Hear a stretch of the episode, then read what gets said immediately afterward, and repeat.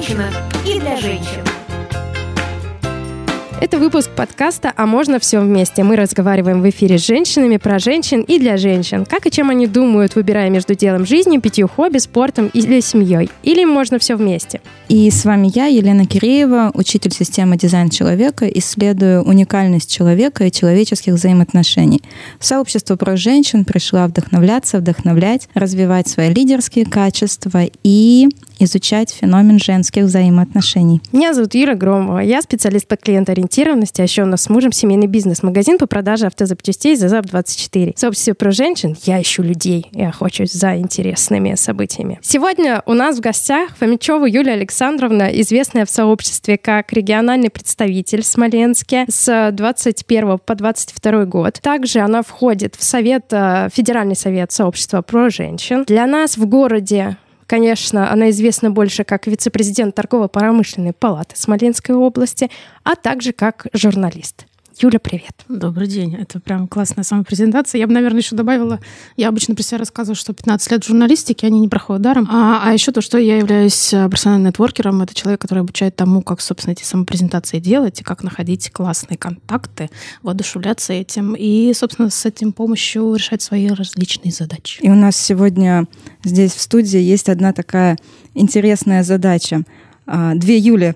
Я буду обращаться к Юле, которая... Юля, мой партнер по подкасту Юля, и к нашей гости Юлия. Ну и вы тоже попробуйте не запутаться, слушая нас. Вы знаете, у нас же есть постоянная рубрика «Женщина-лидер», и так как сегодня в гостях у нас Юлия Александровна, журналист, как я уже сказала, э, мне в голову пришла идея рассказать сегодня об очень известной в России женщине, о Тине Канделаке. Потому что это как раз-таки и про журналистику, может быть, поэтому у меня так э, сошлись звезды. Женщина-лидер. Вообще, я когда стала изучать историю ее развития ее карьеры, это просто потрясающе, сколько ролей в себе она совмещает. То есть там, знаете, когда ты смотришь на один год и понимаешь, что количество проектов и их разно разнонаправленность такая, что кто-то за жизнь, наверное, в принципе, не мог бы такое объять. А, я хотела краткий свод сделать того, как а, проявлялась вот она в публичном поле, но поняла, что не получится, иначе я буду засчитывать нам тут на полчаса, потому что там только телевизионных проектов очень много. У Помимо меня есть этого... проблема. Да. А я тот человек, который тот пещерный человек. Я знаю Тину Канделаки только, что у них был какой-то конфликт с Собчак. Ну, я считаю, это уже мощная история, мне кажется. Все, больше я ничего не знаю. Да? Да. Юля, автобиографию не избежать, я чувствую. Да. Слушай, ну вообще Тина Канделаки, для меня я ее запомнила как очень сильно быстро говорящую женщину, когда она проводила детский проект на СТС «Самый умный». Ты не видела? Скорость того, как она зачитывает э, задание, это просто потрясающе. То есть я сама тараторка. Там просто скорость бешеная, она очень сообразительная, логичная, потрясающая женщина с этой точки зрения. Помимо этого, у нее большая история политическая есть, того, как она проявлялась. Помимо этого, в данный момент она исполнительный директор телеканала ТНТ. Да? Ну, я, да. Ну и матч был недавно совершенно. Да, в ее да, карьере. недавно. Э, матч ТВ. Э, помимо этого, у нее в, за это же время, то есть она параллельно сама продюсирует проекты, сама выступала в качестве ведущей журналистки. Помимо этого, она предприниматель. У нее с 2010 года есть собственный ресторан в Москве грузинской кухни, конечно. У нее политическое ток-шоу, вот, например, она запускала свое политическое ток-шоу. Ты помнишь, что у нас подкаст без политики, да? Да, я просто говорю про то, что разносторонность этой женщины, при том, что изначально ее история образования, то есть вот в соответствии с Википедией, по крайней мере, начинается с того, что она отучилась на пластическую косметологию. Потом уже стала журналистикой заниматься и стала развиваться в этом направлении. Помимо этого, она мать двоих детей. То есть, э, и когда я это все читала, думала, ну как, как там, 12-й год, берешь в биографии, делалось то, то, то, и в разных направлениях. И мне стало интересно, как вы относитесь вообще к такой многозадачности и развитию в разных плоскостях. То есть, вот мы берем, как минимум, она публичный человек, у нее есть собственный производственный бизнес, то, что касается косметики, у нее есть бизнес в сфере общепита, ресторан, у нее есть продюсерская деятельность, помимо этого у нее есть деятельность как э, ну, директора канала. Представляете такое ассорти? Вполне себе, мне кажется, мы живем сейчас в такое время, когда все живут в многофункциональности. Мне вообще нравится эта история. Есть такой термин расширенная многофункциональность женщины. Хотя я не очень люблю разделять женское и мужское. Большинство об этом знают, но приходится разговаривать в большинстве своем мне сейчас о женщинах. А мы, в принципе, все э, в себе совмещаем многогранность. То есть мне кажется, сейчас в большинстве своем женщины, а, и это сейчас не про то, что карьера и родительство там, да, а про то, что мы все там имеем несколько хобби, занимаемся а, проектами, благотворительностью, там, например, кто-то еще занимается это какие-то производственные процессы. Ну, то есть у тебя работа, возможно, ты предприниматель, у тебя плюсом еще несколько э, разных направлений, и это все на самом деле про то, что мы все многогранны, просто надо найти что-то свое, и не пробовать нельзя, иначе можно просто остановиться. А потом это еще процессы про то, что делается внутри для себя коллаборациями вот этими. То есть ты находишь в себе новые источники, помогаешь окружающим, развиваешься. Я не знаю, лично у меня, слава богу, наверное, у меня нет ни одной женщины в моем моем окружении, которая бы занималась чем-то одним. Я вообще не знаю таких людей, честно. Вот даже мы с вами сегодня здесь сидим, а вы все тоже многогранны, я об этом знаю. Я э, у полгорода записана, у меня были такие периоды, я вообще изучала то, то, то, то, то, и никогда не могу на чем-то остановиться. Мне это сложно. И э, у меня есть много знакомых в нашем городе, благо город небольшой. И вот у кого-то, у полгорода записана Лена Пони. И там пони уже как бы вроде не занимаюсь, но половина меня помнит до сих пор как пони, спрашивает, ну как там пони? При встрече первый вопрос. А кто-то помнит меня как фотографа. И это тоже. И вот когда я меняю деятельность, а меняю я обычно ее очень резко, там я занималась, о, все, передумала, давайте пойдем дальше. И это такой... причем ничего же не уходит, то есть Однозначно. так или иначе я продолжаю все равно поддерживать какую-то часть себя, потому что как обрубить а, одну историю, это как фантомные боли, да, и ты дальше не совсем чувствуешь себя целостно без чего-то. Хотя, ну, что-то, может быть, уходит совсем. Ну, вот сейчас. Кто, кто, Юль, чем ты сейчас занимаешься? Ну, о многогранности. У меня, да, действительно тоже много видов деятельности. И бизнесовая история, плюс проекты, плюс само, собственно, сообщество, в котором все мы довольно активно участвуем, не только как участницы, но и в разных ролях. Помимо этого есть свое собственное, типа, хобби, вот эта вот история, которая как-то не показывается. Но я играю на барабанах, я люблю спорт, активно вести образ жизни, путешествия. Но вот это уже как будто даже не считается деятельностью. Это такое уже само собой разумеющееся есть, кстати, вчера обсуждала эту тему с близким мне человеком. Мы говорили про то, что буквально 4-5 лет назад наш город как будто бы по-другому выглядел вот с точки зрения сообществ, с точки зрения бизнесового общения и вообще развития людей. Ну, это значит, что уровень жизни растет. У нас все больше людей.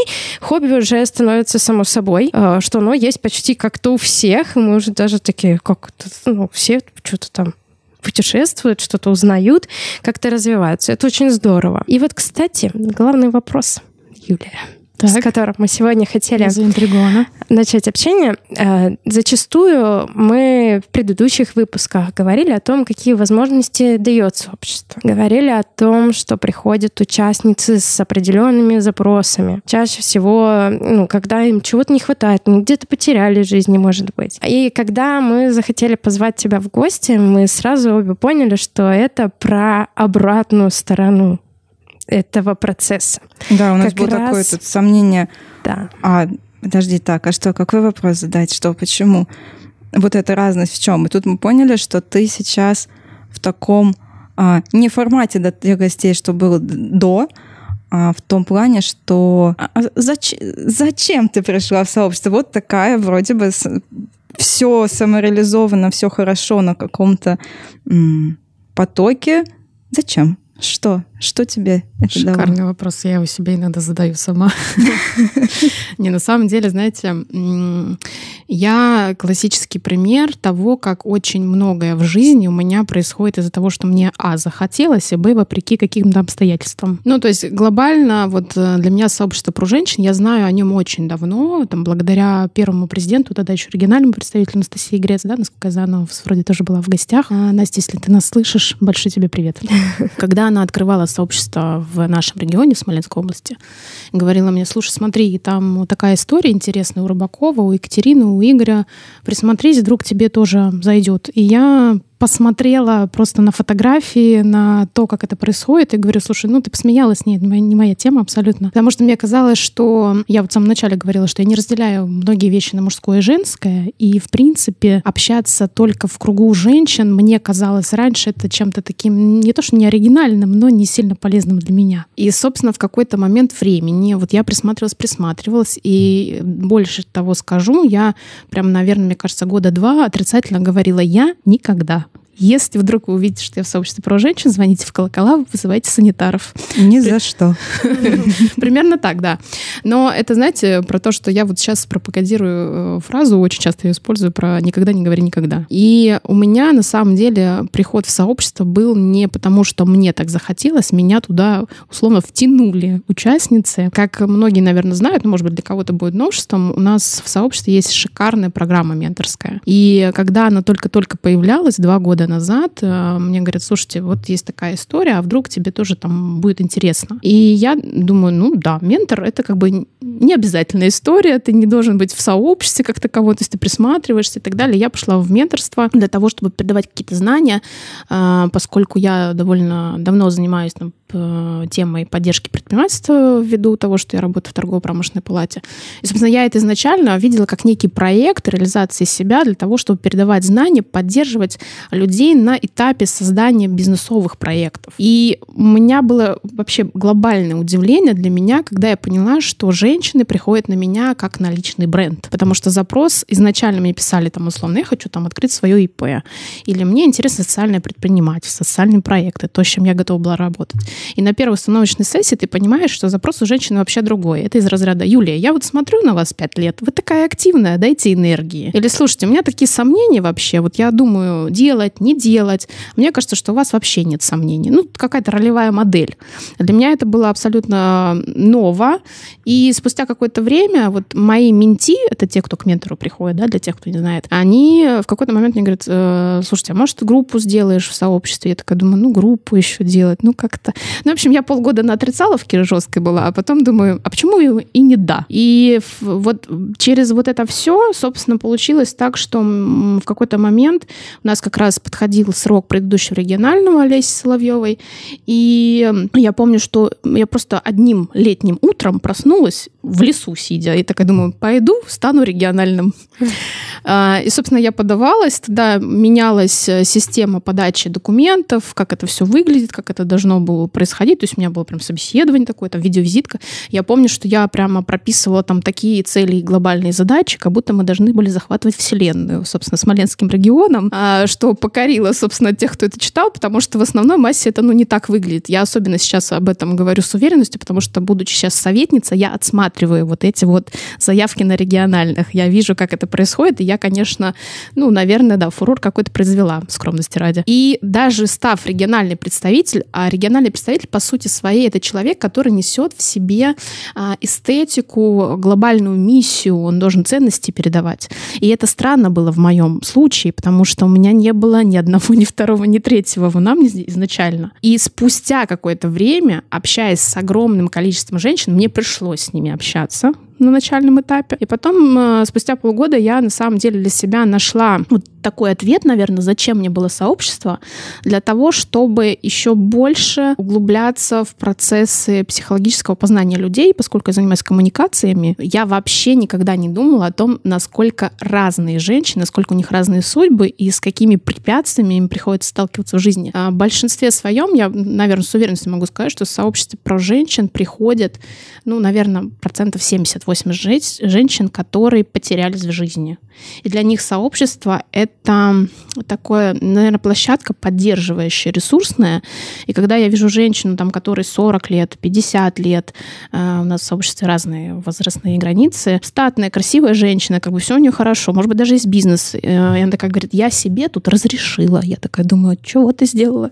40 лет. Разрешила ты себе. А что ж ты до этого делала? То есть для меня это было вообще колоссальное такое новое открытие. И я могу сказать, что парадокс еще в том, что когда у меня региональный закончился, то есть я год пробыла региональным, я выдохнула и только тогда полюбила сообщество реально. Вот я поняла э, его ценностность. И когда мне сейчас говорят люди, ой, ну что там, женщины что-то собираются, что они там делают, ну, это про проживание каких-то других моментов. А, и кроме того, наверное, я еще отвечаю на этот вопрос, скажу вот о чем. У меня также на сопротивлении была история, когда а, Екатерина Рыбакова, основательница, идеолог сообщества про женщин, решила написать книжку, создать ее. Чудесным образом так случилось, что я своим вот этим отрицаловым а, зацепила создателей книжки. Они говорят, слушайте, давайте мы с вами тоже запишем интервью. Да, и книга вышла с моим интервью, и там тоже раздел про то, что все у меня было хорошо, но сообщество еще что-то додало. То есть не все приходят в сообщество с позиции «дайте мне», кому-то нужно отдавать. Ну вот у меня и был вопрос этот. Он, он у меня почему сложился? Потому что я разные этапы проходила, и в сообщество я не очень активно до сих пор. То есть у меня бывают такие влеты туда и опять вылеты. Бывает, да. Вот. А, и поэтому на из четырех представителей региональных, которые у нас были, ты тот представитель, который... Ты молодая, очень, самодостаточная очень. И это тот момент, вроде бы, когда именно из этого состояния люди должны приходить к региональному. Это мое видение. Но я уже говорила в прошлый раз, что для меня региональный — это инопланетянин, потому что это же время, это энергия, это надо столько всего вкладывать. Вот поэтому у меня, наверное, возник вопрос, что как тебя туда вообще занесло. Но сейчас ты, наверное, для меня ответила, да? Да, ну я бы еще, наверное, сказала, что региональные это все разные, мы все разного возраста, и у всех разные амбиции, разные восприятия какое-то, и опыт разный. Для кого-то стать региональным, вот в чем, наверное, еще отличительная фишка у меня так случилось э, тоже на борьбе какой-то. Я видела неоднократно, когда люди становились региональными, это было самое важное в их жизни вообще в целом события. А, не потому, что они потерялись, а потому что социальные роли у них таковы, что им, ну, в принципе, это для них такая, ну вот я смогла, я достигла, вот я региональная. У меня такого точно не было. Это не, не было для меня вопросом какой-то социального статуса. Я бы даже сказала, что я его не то что не подчеркивала, немножечко. Я его игнорировала. Я его игнорировала. Я могу сказать, что ввиду того, что я очень давно в бизнес-сообществе нахожусь, я работаю в системе торгово-промышленной палаты уже 10 лет. И люди, мужчины в основной массе, когда узнавали, что я примкнула к э, сообществу про женщин, говорили мне, Юль, устала, наверное, посиди в лесу, отдохни, куда тебя несет. Сходи в отпуск. Ну, то есть это такое, знаете, тоже эм, непонимание понимание, про что сообщество, да, и я думаю, что вот классная история, в частности, про ваш подкаст, это как раз про то, чтобы люди понимали, о чем речь вообще. То есть это не то, что женщины, которым нечем заняться, как некоторые думают, или женщины, потерявшиеся в жизни, решили посидеть в круге, обсудить, что мужчины плохие, что нечего делать и так далее. Нет, это как раз про развитие. Это мощная платформа. Я вообще считаю, что сообщество в любом виде, я обожаю сообщество, это то, что нас вообще лепит, формирует, потому что наше окружение — это вообще наше все. Это очень важно. Я вот тоже вчера как раз вот э, тот диалог, который у меня состоялся, как раз вот э, над, про то, как сильно влияют сообщества, что как раз где-то 4-5 лет назад так сообщества бизнесовые в Смоленске стали активно развиваться, mm-hmm. и вот этот вот э, вот это поле, оно все растет, растет, и также вот в параллели у нас развивается и наше смоленское женское сообщество, звучит как-то сомнительно, женское сообщество, но в том плане, что оно действительно меняется, и чем дальше, тем более эффективным становится. Но вот я была у тебя в роли менти. Да. Тогда мы как раз ближе познакомились благодаря этой самой программе менторинга. А ты получаешь моральное удовлетворение какое-то, наблюдая за своими, ну, подопечными, так скажем? Для тебя это уже теперь как, вот спустя время? Ну, надо сказать, что я все еще продолжаю в этой роли находиться. Вот уже два года. Эм, некоторые меня спрашивают, зачем? Потому что надо понимать, что в сообществе, все, что происходит в сообществе про женщин, это на безвозмездной основе, по велению сердца и души, иногда вопреки логике. Так тоже бывает, я так говорю. Ментором, мне кажется, становятся люди, когда им есть что отдавать. Это важно. Э, и ты изначально не ждешь э, ничего, и это тоже нужно понимать, потому что кто-то идет и такой, ну, эго себе как-то потешить надо, да, я ментор. Это звучит хорошо. Я наставник, я коуч, ну там все, что через запятую. Э, ни в коем случае сейчас не хотела обидеть никого из этих представителей. Я ко всем очень радушно отношусь. Ну, бывают разные, мы с вами знаем об этом. Как кого называть и кто как себя позиционирует, позиционирует и по факту является, это разные вещи. Ну так вот, когда ты приходишь в менторство — это, наверное, про то, что ты э, причиняешь человеку добро. Вот я тоже люблю эту фразу «причини добро», но когда у тебя есть такой запрос. И э, у меня часто бывает, что ко мне э, стучатся в менторство люди из разных регионов. То есть я работаю не только со Смоленском. У меня э, менти порядка 12 регионов сейчас находятся. Ну, на разных этапах. И они все заходят с разными запросами, а мы все приходим к какому-то плюс-минус э, одинаковой истории. И кто-то, ну, прям глобально развивается. Но я, кстати, никогда не думаю, что это благодаря мне. Вот я такой человек, который... Э, я знаю о том, что я даю какой-то импульс, даю какие-то возможности. Задача ментора — направить человека и дать какие-то подсказки, профессиональные в том числе. Но ни в коем случае, например, не делать что-то за других, как некоторые думают. Я приду, мне сейчас тут ментор все расскажет, я сейчас все запущу. Ну вот, например, такой из глобальных примеров, которые лично я люблю, одна из участниц нашего сообщества, она ко мне пришла. Я помню, что когда у нас была первая сессия, она пришла с дрожащими руками, ногами, она даже ко мне подходить боялась. Она говорит, такая история, я за вами наблюдаю три года, мне говорят, что у вас такой характер, лучше не подходить близко, наверное, убьет. Я тоже такое слышала. Вот, да, это мы сейчас отдельно поговорим, возможно. Вот, а, но, говорит, я же смотрю, вы там ментор, а у меня, говорит, есть такая потребность, есть классное хобби, и я хочу, чтобы это мне приносило деньги, чтобы это стало моим делом. Я хочу быть предпринимателем. Я говорю, окей, мы с ней работали 4 месяца, мы прописывали там план финансы в том числе, я подключала какие-то еще там свои контакты, потому что я понимаю, что я, например, ну, не, не финансовый э, гуру в этом смысле, то есть у меня есть какие-то очень базовые представления, но у меня у самой нет бизнеса, это нужно понимать, и я всегда это подчеркиваю. Я не учу людей и бизнесу, если я, ну, у меня нет такого опыта, да, но я могу что-то подсказать или найти нужный контакт. И, собственно, мы с ней 4 месяца работали, и в какой-то момент она приходит и говорит, у меня есть свидетельство. Я зарегистрировалась. Я говорю, классно, мы на этом прощаемся. Она говорит, как? А дальше? Я что буду делать? Я говорю, все, менторство на этом закончилось. Кто-то приходит э, с позиции... У меня было несколько случаев, когда женщины приходили с запросом, вот я что-то засиделась дома, муж, дети, хочется чего-то свое, движ Миш, а вы, Юля, вот явно про движ и Миш. И спустя два месяца эти женщины ушли с мыслью, да нормально у меня дома, все хорошо, я посижу дома. Э, нужно понимать, что иногда мы видим какие-то ролевые ролевые модели, нам кажется, что все очевидно, и, ну, просто сейчас мне тут подсказки какие-то сделать, и все нормально. Но мы все разные, у нас у всех разный опыт, разный бэкграунд, и то, что подходит одному, не подходит другому, это нужно понимать. Поэтому я слежу, на самом деле, Юль, да, очень пристально, с некоторыми общаюсь. У меня есть в менторах и действующие региональные представители. Когда-то они были не региональными представителями, и я тоже так иногда себя морально по голове поглаживаю, думаю, М, хорошо. Но я всегда, всегда помню, что это не моя заслуга в чистом виде. Это просто я отдала какую-то свою энергию, вложила в человека знания, но, естественно, получила в обратку много чего еще. Это очень классный заряжающий опыт, прям всем рекомендую. Классно. Я сейчас сижу, думаю, с каким запросом я приходила. Уже столько времени прошло. Надо вспомнить. С каким запросом ты приходила? Слушай, скорее всего, это было про позиционирование как раз себя на публике по профессиональной Юлии деятельности. Да, про Под, личный бренд. Про личный бренд, да, про то, как мы себя ведем, показываем, где что говорим, самопрезентацией Моё работаем. Да, да, да. Ну, Прокачивали эти навыки, это очень круто. Я вспоминаю вот как раз, что было первый раз на моих первых мероприятиях. Четыре года назад, когда, здрасте, я Настя, у меня двое детей, и один из них ходит на рисование. И, ну, действительно, такие презентации в бизнес-сообществе, при том, что мы там, я понимаю, чем занимаются те ребята, и там, ну, приличные склады и так далее, есть деятельность, а мы не знаем, как друг друга презентовать. У нас был какой-то э, «расскажи про другого, а он про тебя». Вот э, за минутку знакомимся и друг про друга. И это было очень печально, когда мы встали, и такой был весь зал. Ну, то есть нас там было 20 человек, и все так. А это потом глобально это... грустно, когда да. человек не может себя продать в хорошем смысле этого слова. Я тоже часто наблюдаю такие вещи, когда я точно знаю, что человек классный, что у него много всего внутри, э, много наработок знаний.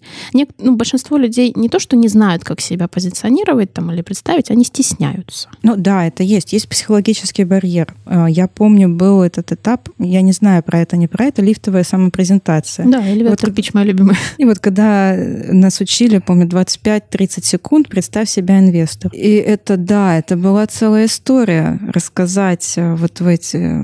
Продай себя за эти 30 секунд. Да. Либо хочется рассказать это на полчаса, начиная с первого класса и всех грамот и так далее, э, либо, наоборот, нечего сказать. Но мы теперь научились благодаря Юлии и в городе. Ну, потому что это, ну, это действительно так. Вот тогда все больше и больше об этом стали говорить. И когда ты приходишь, и все нормально себя, большинство нормально себя презентуют на бизнес-завтраках торгово-промышленной палаты, проектом, который ты учредила, угу. создала и, и запустила не только потом вот в нашем регионе реализуется, насколько я знаю, да, торгово-промышленные.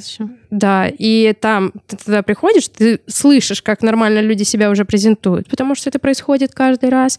Это уже совсем действительно про нетворкинг, про эффективную коммуникацию на месте, и ты уже понимаешь, что и тебе точно нужно нормально себя как-то позиционировать, когда тебя видят на ну, публике. про окружение как раз-таки. У тебя нет выбора не говорить о себе, очень таргетированно строить свои коммуникации, потому что когда все говорят о себе полноценной, красивой презентации, а у тебя «Здрасте, я Маша, о, ромашка, нет выбора, ты начинаешь рассказывать о себе больше, больше и больше. Это классно, на самом деле, потому что Смоленск... Я, кстати, знаешь, Юль, хотела бы такую мысль твою подхватить прям буквально вот э, на одну минуту по поводу того, что у нас последние годы развивается сообщество в целом, и деловые, и неделовые. У меня есть на, это, на этот счет такое мнение.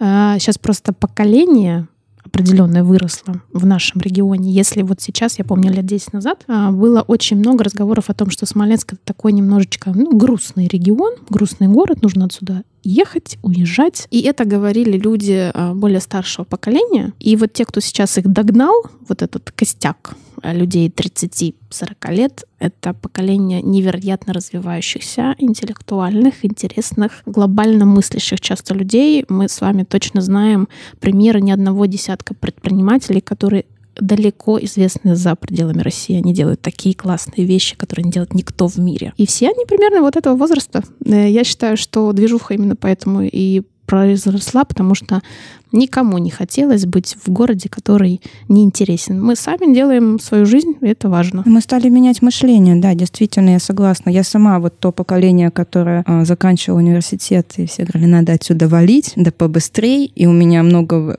раз было попыток отсюда свалить, но я ее все равно не оставляю, я думаю, может быть, когда-нибудь. Но я могу сказать, что за последние несколько лет я смогла полюбить наш город. Хотя все равно до сих пор где-то слышишь, ну, Смоленск такой, знаете, всегда говорят, такой особенный город. Ну, правда, особенный. Я вот э, много езжу в командировки. Э, меня вообще часто спрашивают, Юля, вы все еще в Смоленске? Это первый вопрос. А еще бывает, я по городу, по нашему прекрасному иду, по каким-нибудь улицам, встречаю знакомых, которых давно не видела, и вопрос, ой, а я думала, ты переехала, а я думала, ты уже не в Смоленске, а ты что, в Смоленске? К маме, наверное, приехала в гости проведать, а ты что, реально здесь живешь? То есть какое-то такое сознание, что почему-то у нас, знаете, что если ты доходишь до какой-то, ну, как сказать, вершины, там, условно вершины, понятно, что ты чего-то достигаешь, ты должен обязательно покинуть этот город. И у меня всегда вопрос, а кто тут должен оставаться? Кто тут должен его развивать? По-моему, это мы. Я не отрицаю, что мы все втроем однажды соберемся где-нибудь в Сан-Тропе, например, или где-нибудь в Москва-Сити у нас будет следующая запись. А, но на самом деле все, эм, все уголки классные, надо находить себе место. И это как раз про вопрос про многофункциональность, многогранность, когда ты много чего можешь, ты можешь реализовываться, находясь везде. Просто надо хотеть делать. На самом деле, да, я, я очень согласна, потому что вот эта мысль, она неважно в каком-то какое место ты уедешь, ты всегда с собой забираешь себя. Ты можешь Абсолютно. развиваться здесь, там. И, кстати, я смотрю сейчас сериал, называется «Вампиры средней полосы», Ох, и он снимался в Смоленске. И мне кажется, я его смотрю только из-за того, что он снимался в Смоленске, потому что вот этот невероятный вид, вот эти панорамы нашего города, и мы такие смотрим всегда. Да, все и... приезжайте в Смоленск, кто нас слушает. Это, я тоже подумала, это сейчас, очень что прям красиво. выпуск мы сегодня про город. Обычно мы- Патриотичный. Да-да-да, обычно мы только затрагиваем вообще тот момент. В прошлый раз мы как раз говорили про то, что у нас была Олеся Соловьева, и она говорила про то, что получили подарок новогодний, где были все товары от смоленских производителей. И как это классно. Вот. Ну, прям надо уже... Ну, это же классно, мы развиваемся. Я задам профессиональный вопрос. Я вот сейчас... Мы начали с того, что есть многогранность некая. Поговорили сейчас про то, как важно уметь себя презентовать. А теперь такой вопрос. Когда есть много занятий, много увлечений, параллельно несколько дел, ты имеешь в запасе несколько... Важно иметь в запасе несколько самопрезентаций и презентовать ту, которая выгодна сейчас? Классный вопрос, спасибо. Слушайте, ну я прям этому обучаю обычно. Ам, У каждого человека должно быть в обиходе как минимум 10 самопрезентаций. Десять. Да. А, Во-первых, чем они должны отличаться? Надо понимать, эм, мне некоторые говорят, зачем мне 10, можно одну? И, в принципе, что так заморачиваться? Иногда я тоже такое слышу, что, ну, какая разница? Вот есть я, там, Вася Пупкин. Вот я и скажу, я Вася Пупкин, ООО «Ромашка», да? Что-то у меня сегодня... Если у нас есть ООО «Ромашка», Не можете... обижайтесь. Да. Наоборот, А. реклама столько. Да, да, надо как-то продумать дальше для вашего подкаста этот вопрос. На самом деле, вот какая история. Самопрезентация должна отвечать нескольким вопросам. И самый глобальный вопрос, первый, это целевая аудитория, с которой вы работаете в данный момент. Для кого вы делаете самопрезентацию? Второй момент, какая у вас есть цель в этой самопрезентации, что вы хотите этим сказать, в принципе. А, Ну и, соответственно, сколько у вас есть на это времени. Это тоже очень важная история. Вот, э, Лена, ты тут говорила про elevator pitch, вот эту глобальную прекрасно. У меня, кстати, некоторые, мы с некоторыми людьми спорим на эту тему, что что можно сказать за, за 30 секунд, и вообще мне иногда говорят, Юль, а что реально у тебя бывает ситуация, когда тебе в 30 секунд нужно уложиться? Бывает и не такое. А, бывает разное. Я приведу вот какой пример, поскольку у нас, мы говорим про сообщество про женщин, что лично я очень часто вижу. Вот есть женщина, прекрасная, замечательная. Она приходит на мероприятие, и она про себя рассказывает следующее. Ну, имя, фамилию, это традиционно. Кстати, вот э, пользуясь случаем, всем говорю, надо говорить свое полное имя и фамилию в таком порядке. Так у нас э, работает система, это, в принципе, правило этикета. То есть мы правильно начинаем в подкасте. Да? нормально, Елена Переева, Юлия Мы же Громова. научные уже. Ну. мы ж Не не первый год. Именно так, да. А потом, если вам хочется, чтобы вас как-то по-другому называли, вы можете сказать, что вы можете меня называть Лена, Юля, там, и еще и же с ними. Там, у меня был случай на одной нетворкинг-сессии во Владивостоке я проводила. Эм, Был зал такой, ну, крупные предприниматели, они были в одной стилистике одеты, то есть им нечем было выделиться особенно. И одна барышня такая, ну, возраста плюс-плюс, а, девушка плюс-плюс, а, стоит и говорит, называйте меня кошечка. Э, Все запомнили сразу. Она, надо сказать, руководитель очень крупного завода одного. А, Но это такая фишка, чем она решила выделиться. А, Так вот, по поводу чем выделиться, что сказать. Э, Часто женщины, на самом деле не только женщины, мы на примере женщин будем говорить, приходит и говорит, «А, здрасте, я Маша, мать замечательных детей. Мы, кстати, вчера сходили в садик. Две недели назад мы болели. Вот, а еще, конечно, погода, ну просто невероятная. И ты думаешь, класс, а что про тебя? Или приходит предпринимательница, например, такое тоже часто бывает. И вместо того, чтобы рассказывать людям про бизнес-проекты, про то, что у них есть в продуктовой линейке, про то, насколько у нее классная компания, что она руководительница. А у нас такие тоже истории были в начале пути наших бизнес-завтраков, когда мы их пять лет назад запускали, когда прекрасные женщины стали говорили, ну, здрасте, ну, я сегодня компания, там, я не знаю, Снова у ромашку у меня идет. Давайте что-нибудь ИП, ИП, Василек. ИП Василек, да. Эм, у нас дерево. А вообще я мама, я занимаюсь массажем, очень люблю вот это все, макраме, и ты думаешь, кому ты это рассказываешь? Ну, мне лично неинтересно. Бывают случаи, когда сказать о том, что ты мать с гордостью и счастьем, а это классно. Или поговорить про здоровье. Есть, кстати, топ-тем, на которые никогда нельзя разговаривать при первой встрече, ну при второй желательно тоже. Вот. Но если, естественно, вы пришли на какую-то встречу, на которой обсуждается тема мать и дитя, что ты женщина состоявшаяся, и у тебя есть дети, ну, не сказать о том, что у тебя есть дети, это, ну, глобально странно. У меня была такая история, надо сказать, у меня нет детей, и однажды я попала в ситуацию, когда все обсуждали деторождение и то, как классно быть матерью. И я понимала, что я выпадала из поля глобально, поэтому я что сделала? Я стала рассказывать, а у меня 11 племянников. Зашло на ура. Рассказала все истории, которые были. Ну, выкручиваемся как можем. Вот, но на самом деле важно помнить, кому ты рассказываешь, потому что если ты в бизнес-сообществе, будь любезна рассказывать про проекты. То, что ты мать, это классно, ты об этом потом рассказываешь.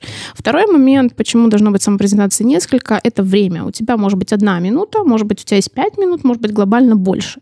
А, и еще такой момент, вот, допустим, допустим, вы на какое-то мероприятие, не знаю, на конференции, например, на Смоленске довольно много их, а, встретились, рассказали одному человеку самопрезентацию, вот все, вы ее приготовили дома, она шикарная, замечательно, две минуты, вылизанная, блестит, просто вы вишенка на торте этого мероприятия. Вы ее рассказали, подходит еще второй человек, первый еще не ушел, вы и второму то же самое будете рассказывать, третьему и четвертому, это вас люди подумают, что-то с вами не то. Ну, наверное, надо разнообразивать эту историю и какие-то новые темы рассказывать и так далее. Поэтому в зависимости от того, что вы хотите сказать, какая у вас цель самопрезентации? Просто себя пропиарить, сказать, я молодец. Может, вы ищете партнеров э, в этот процесс. А может, вы в этот момент ищете себе сотрудников. Вы говорите, я классный работодатель у нас там то-то, то-то, то-то. Партнеры, может быть, кстати, самопрезентация. Я часто вот с студентами общаюсь, с разными, рассказываю про то, что самопрезентация и нетворкинг — это еще про свидание. Вот в жизни свидание — это классический пример нетворкинга. Первое свидание. Вот, когда нужно рассказать о себе что-то важное за небольшое количество времени, но сделать акцент на нужном. Вот, поэтому... А без макияжа ты меня увидишь потом. Потом, да. Все. А может, уже не потом, потому что самопрезентация, первая, как это, первая встреча бывает единожды. Произвести впечатление первый раз можно один раз, как говорится. Вот поэтому самопрезентации должно быть несколько, они должны быть продуманными. Это домашнее задание, с которым нужно поработать любому человеку. Ты проводишь обучение только в рамках бизнес-сообществ или для компании отдельно? Ну, на данный момент, если говорить про нетворкинг, я веду нетворкинг-сессии и мастер-классы по нетворкинг-сессию. Чем отличие? Вообще, кто такой нетворкер? Наверное, давайте с этого начнем. А, это некий модератор встречи. А, нетворкинг-сессии проводятся иногда для предпринимателей. Ну, я в основном работаю с предпринимательским составом, но иногда не только. А, и моя задача как модератор специальными техниками и вопросами заставить всех со всеми пообщаться, обменяться контактами и так далее. Тут нужно понимать, что обмен контактами — это не про то, что я вручил тебе визитку, вот все и хорошо. У меня была ситуация однажды, когда я вообще этой темой занялась, 6 э, лет назад впервые, я попала на э, большую пиар-конференцию, где нас было 300 человек. И я э, за день, у нас было 4 часа на нетворкинг, и я потом пришла в номер отеля, разложила визитки, я вхапала их просто за 4 часа и поняла, что я, у меня было 298 визиток. Ну, то есть плюс я, соответственно, я одного человека кого-то не хватило. Сказать, что это было эффективно, да вообще нет.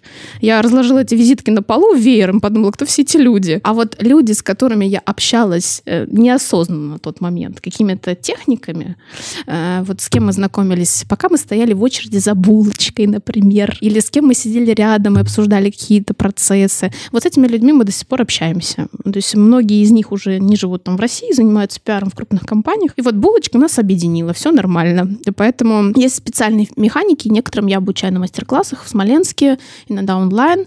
А, и в рамках нетворкинга еще иногда соединяю истории с фасилитаторством. Вот в этом плане я работаю сейчас с компаниями, помогаю им специальными вопросами а, нагенерить новые направления, обменяться мнениями внутри коллектива, потому что часто так бывает, что сотрудники не могут в лицо сказать друг другу, особенно руководителю, то, что у них накипело, то, чтобы они хотели соединить или изменить. Поэтому вот моя задача в таком контексте. Я занимаюсь и в сообществе, и в предпринимателе, в частном порядке тоже провожу консультации. Прекрасно. Я хотела еще вопрос задать. Так. А, вот история про журналистику, про вот эту поездку на пиар-конференцию, я, насколько я понимаю, и так как я уже ее слышала, это история любви именно к нетворкингу. Вот угу. тот момент та история, которая вот оп, и запомнилась, и переключила. Да. А вот э, история о сообществе про женщин у тебя есть? Вот э, мы больше всего э, любим и показываем истории, которые происходят человеческие в, в сообществе. У каждой из нас их не одна уже набралась. Какая история у тебя, которая самая запала тебе в душу, связанная с этим? Юля подхватила мой вопрос, я чуть-чуть добавлю, так. чтобы уже совместить два в одном. А что тебе все-таки дало сообщество? Вот история, которая у тебя случилась, и то, что тебе это дало. Ох, Вот это вот э, прям в душу сейчас было. Постараюсь э, кратко. Слушайте, что мне дало сообщество? Я так часто отвечаю на этот вопрос, и каждый раз по-разному. Вообще глобально. Вот сейчас и посмотрим на 10 самопрезентаций. Что-то. Да. Не, ну я же не готовилась, слушайте. Я бы, наверное, сказала вот что. Для меня глобально на что повлияло сообщество? На принятие женщин. Вот в моем случае вот эта история, потому что я в большинстве своем все время с мужчинами общалась всегда. А, на принятие себя отчасти в каких-то моментах, лучше узнаешь себя, наверное, через сообщество, потому что хочешь ты не хочешь, ты общаешься с очень разными людьми. С некоторыми чего уж, наверное, бы в жизни я бы никогда не соединилась, если бы не сообщество. Когда ты региональный представитель, тебе приходится общаться с некоторыми людьми. А, а второй, наверное, глобальный момент — это мои группы, которые я вела какое-то время. Мы тоже а, обсуждали темы нетворкинга и коммуникаций. Но м- когда ты видишь, что человек в твоих группах не столько учится чему-то, потому что задача все-таки групп не обучение, а передача каких-то моментов и м- прокачка людей, а когда ты видишь, что люди меняются в лучшую сторону благодаря какой-то твоей энергии, и многие начинают свое дело, начинают какой-то новый движ-миш, верят в себя в глобальном смысле этого слова, настолько, что некоторые становятся региональными после. А, это, конечно, колоссально. Вот для меня все-таки сообщество про обмен, про то, что ты либо наполняешь другого человека, наполняясь тем самым э, сам, потому что вдохновение, оно такое, ты вдохновляешь других, оно тебе приходит в троекратном размере, а, либо ты учишься чему-то новому в глобальном смысле в рамках коммуникации в том числе. Сообщество про прокачку, про наполненность людей через друг друга. Прокачку и наполненность через друг друга. Супер. Вот теперь блиц. Теперь можно блиц. Меня просто... Э, ладно, мы обсудим это в нашем кулуарном разговоре. Продолжим. Хорошо. Блиц-опрос. Юлия, я начинаю сюда с гостя. У нас uh-huh. такая традиция. Так, а, три коротких, три простых относительно вопроса и три простых ответа. Первый вопрос. Если бы тебе навсегда запретили заниматься твоей нынешней работой, какой, какую бы новую... Какой из моих работ? А, какой из твоих работ? Какая твоя любимая работа? Все. Я занимаю... Э, мне кажется, глобально самое классное свойство меня — это любить то, что я делаю, и заниматься только тем, что я люблю. А что тебе дает больше всего энергии? Ну, просто чтобы понять, какую часть тебя мы сейчас заберем. Давайте, чтобы было патриотично, поговорим про торгово-промышленную палату Отлично. Если бы тебе навсегда запретили заниматься вот этой работой, какую бы новую профессию, кардинально новую, ты бы выбрала? Что бы ты сделала? Ну, слушайте, кратко. Э, у меня несколько образований, они все схожи друг с другом по части, но э, я выросла в семье медиков и могла бы быть врачом, но не пошла по этой стезе. А второе направление — это переводчик, куда я тоже не пошла так глобально. Мне нравится тема поддержки людей, медицины — это тоже для меня про это, поэтому, может быть, вот этот путь был бы для меня тоже интересен. Классно. Юля? А у меня вот наоборот есть медицинское образование, но я в него не пошла. А, а у меня лингвистическое. Отлично. Все занимаются другой деятельностью, при этом, конечно, все равно мы говорим, что образование важно. Но э, если бы я занималась другой деятельностью, для меня это полная противоположность, это ручной труд. Я бы ушла в, в столярное дело то я бы пилила что-нибудь, э, дело. Я, да, действительно ухожу в себя от этого мира, и вообще мне так хорошо, когда просто какая-то ручная работа, создавать руками что-то прекрасное, новое и интересное. Наверное, это то, что прям смена деятельности, если бы Кажется, было. ты второй раз уже говоришь про... Я в прошлый раз говорила... Новый проект рождается. Да, mm-hmm. переделки мебели из... Вторичная переработка древесины, в общем. Звучит очень экологично. Ну, да. Отлично. Хорошо. Второй вопрос. Юля, теперь ты первая. Если бы у тебя была возможность больше никогда не работать, ты бы ей воспользовалась? Нет. Вчера буквально. Э, мой... Жаме Даляви. Вчера был прекрасный день, интересный на открытии. А, у меня, в общем, есть брат, и мне присылают э, фотографию того, как он... У него было задание в школе нарисовать, кем ты хочешь быть, когда вырастешь. Там были банкиры, там были это. Он нарисовал шедевральный рисунок. Здесь диван. Он вот так вот в плоскости лежит на диване телевизор и стол с пиццей. И написано «Я мечтаю ничего не делать». Человек познал жизнь, считаю. Да, да, да, 12 лет. И мы как раз лет? 12, да. И мы как раз стали обсуждать это, а что вот я бы, и я бы не смогла. Я вообще не понимаю, зачем это существует, кто это когда-то придумал, что, ой, я хочу так, чтобы вообще не работать. А что ты будешь делать? Ну, день полежишь, ну, два. Ну, что делать? Все остальное все равно какие-то действия. Ну, не работать, ну, наверное, я бы делала все то же самое, только бы меня не беспокоили какие-то финансовые ограничения где-то. То есть просто, просто то же самое дело, только еще более жизнерадостное, что ли, чуть-чуть. Вот, пожалуй, так. Хорошо, Юля. Ни за что. Работа наша все. Трудоголики они такие. Для меня работа — это не про финансы, не про достижение каких-то целей глобальных, о чем мне часто говорят, что я, наверное, карьерист и зарабатываю миллионы. А вопрос вот в чем. Для меня это про самореализацию, про то, что ты делаешь, то, что ты хочешь делать. Поэтому я всегда что-то делаю. Вот если бывают разные ситуации, мы все бываем на грани выгорания или еще там чего-то, просто переключаюсь на какую-то еще деятельность дополнительную. Но не делать ничего для меня значит не развиваться. Для меня это глобально важно. Слава богу, это тоже про окружение. У меня нет таких людей, которые просто лежат на диване. Даже если они лежат на диване, но они при этом все равно что-то делают. Глобально придумывают, как спасти Вселенную и экологию. Вот, поэтому, не знаю, мне кажется, в нынешней жизни кто бы хотел вообще ничего не делать? Мне странно это. Бы хотела ли? Ну, знаете, есть такая пропаганда. Я сейчас отвечу за себя и расскажу вот вообще то, что я считаю, что очень большое количество именно молодых людей это сбивает. Когда пошли разные бизнес-курсы, угу. я на них тоже когда-то была.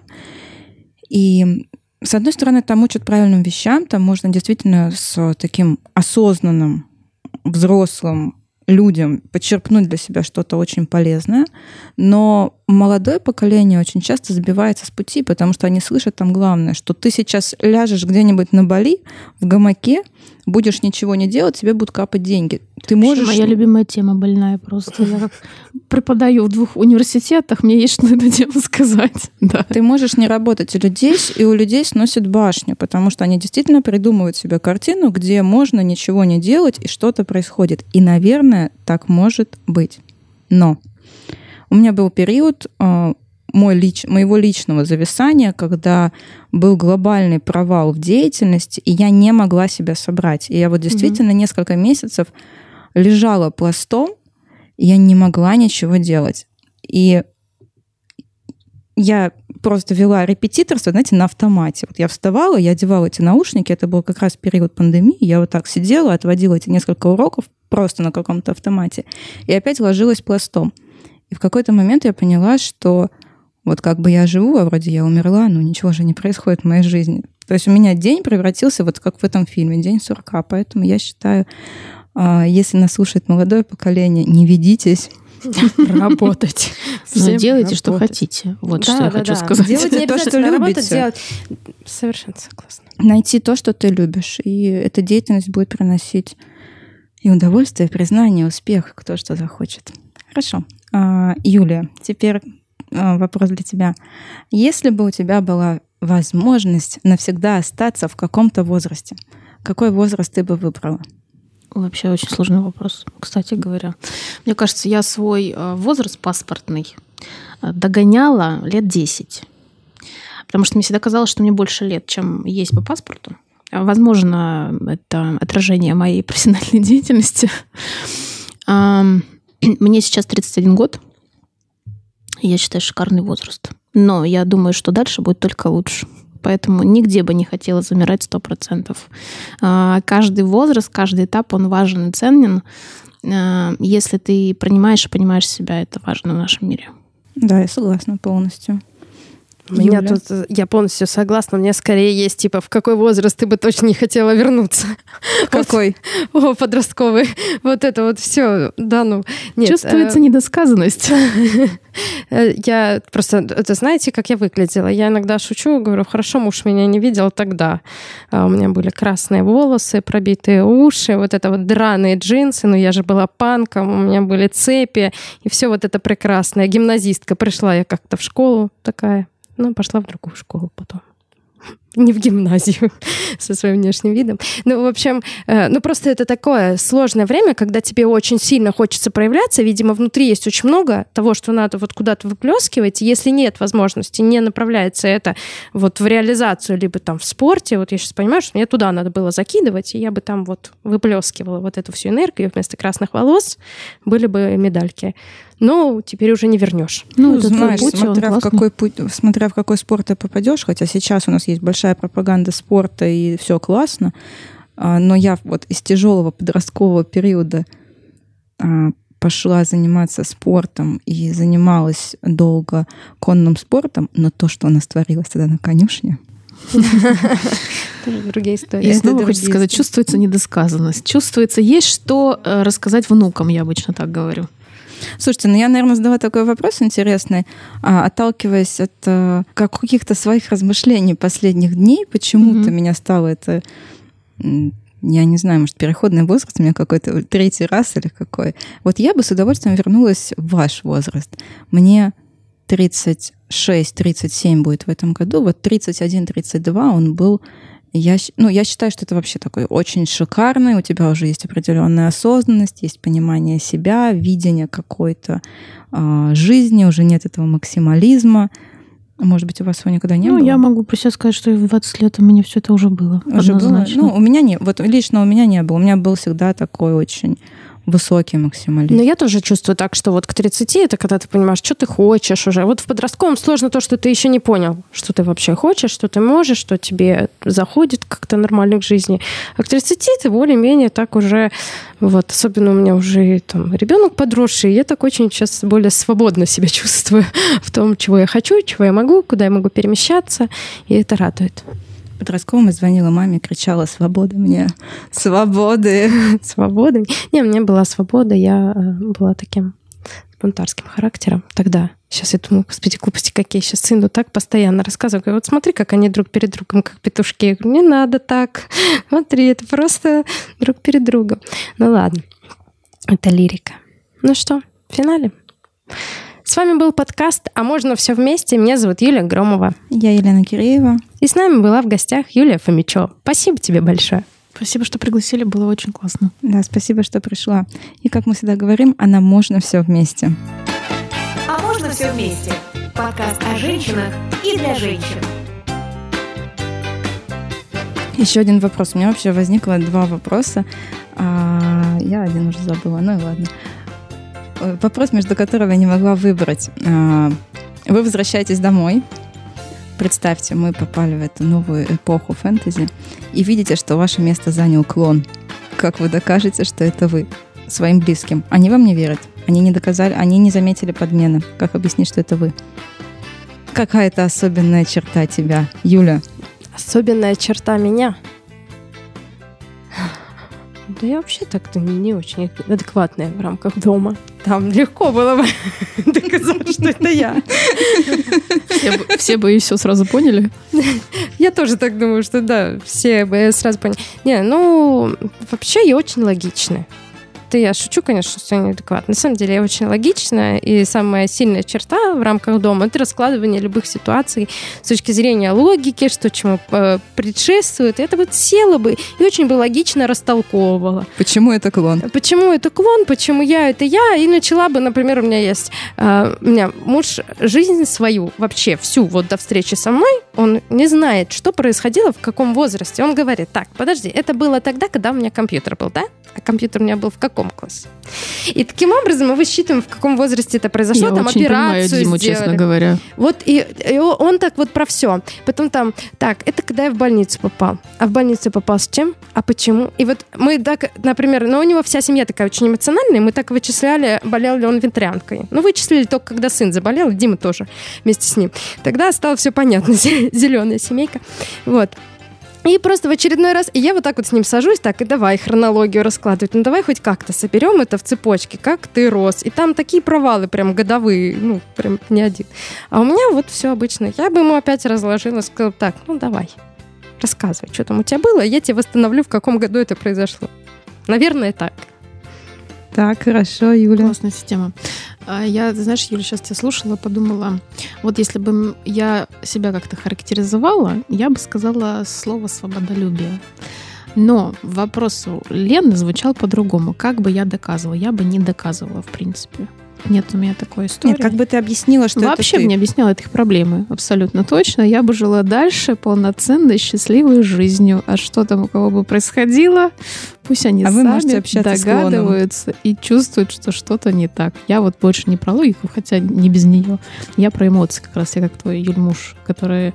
Когда это было? Когда было солнце желтым, и был компьютер и сковородка.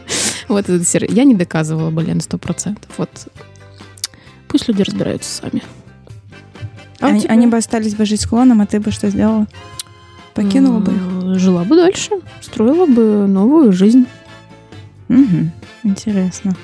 Я сейчас за- задумалась, как бы я объяснила, что я это я. Я не знаю. Ну, на этом мы закончим. Я подумаю, я ушла думать. Это так всегда, когда пишешь вопрос, тоже когда прописывала вопросы, я потом, Лена, там, а ты? А я тут, а я, а что я? Я не думала, как бы я ответила на этот вопрос. Я думала, как бы вы на него отвечали. Ну все, спасибо. Пойдем думать дальше. Пойдем думать дальше. Прекрасно. А можно все вместе? Подкаст о женщинах и для женщин.